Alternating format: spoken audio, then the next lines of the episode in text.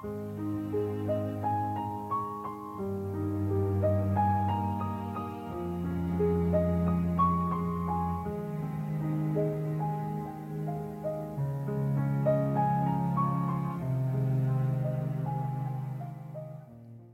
a good Thursday morning to you. Uh, let me ask you this uh, Did you have parents that were, well, they were effective at uh, corporal punishment, at discipline? And you were on the receiving end of that discipline. Yeah, you know, I can remember times when I really thought, you know, my my dad must really hate me, or my mom must really despise me because of the the pain that they were putting me through, the discomfort, the uh, displeasure of my punishment. It was well deserved. I I can only remember one time. I can only remember one time when I got uh, a, a I was on the receiving end of corporal punishment and I didn't deserve it. It was one of those things where um, a couple of my siblings were carrying on and fighting or something upstairs. Uh, I also happened to be up the upstairs where they were. My dad was downstairs and um, he he yelled up to the kids to stop their fighting or fussing or whatever they were doing. They didn't stop. And so off came the belt and up came dad up the stairs. Well, just as he was coming up the stairs, I was coming down the stairs and he just took that belt and whacked me a good one. Not even investigating, finding out, you know, what my part in it or was or anything. Fact of the matter is, I had nothing to do with the conflict that was going on between my siblings in another room. Uh, but that's that was a rarity. Usually, when I got almost always when I got punished, I deserved it and I didn't like it. Punishment isn't pleasurable, but sometimes it's necessary. And in Jeremiah uh, chapter 30, the Lord is speaking to his people about the punishment that he's in, that he has inflicted upon them because of their unrepentant egregious sin.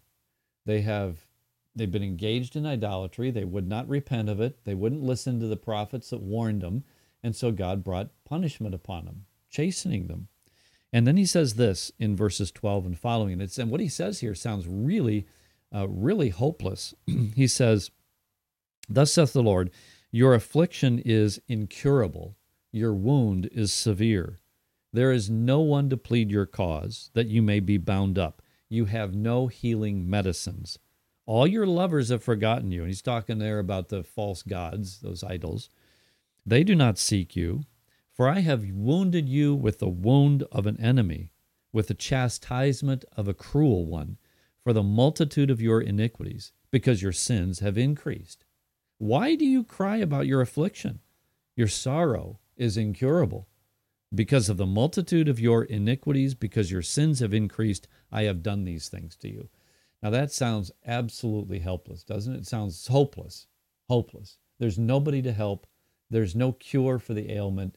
Nothing that we can do is going to solve our pain, is going to alleviate our pain, is going to heal, be a balm to our wounds. There's nothing we can do. The situation is absolutely hopeless. And our Heavenly Father has done it to us. But it's not hopeless.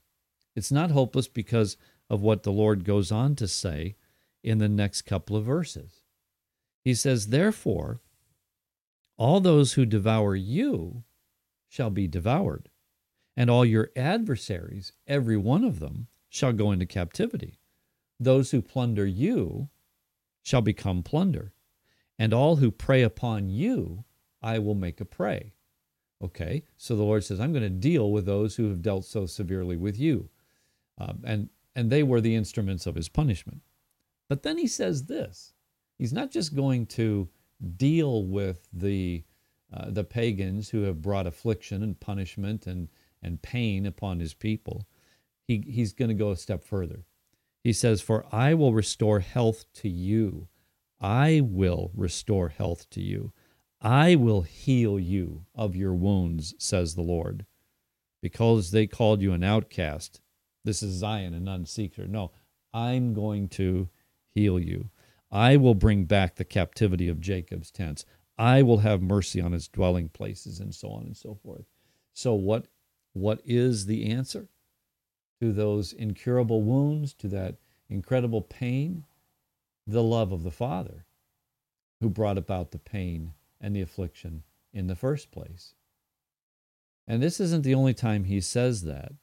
In chapter 30 in chapter 31, the next chapter verses 13 and 14, he says the the healing and the rest- restoration is going to be so complete that it will bring joy and laughter and dancing. He says this, then shall the virgin rejoice in a dance and the young men and the old together, for I will turn their mourning to joy, will comfort them and make them rejoice rather than sorrow.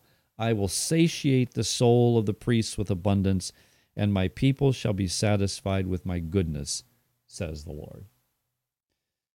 So, yes, uh, chastening may come. The Lord has to, has to chasten and punish his people when they won't repent and turn from their sins. But he who chastens also heals and restores. I'm grateful that our Father loves us enough to chasten, to discipline us when we need it, and then to bind up the wounds with his loving kindness. So, our Father and our God, we thank you today that you are a God of justice and righteousness, but of mercy and compassion.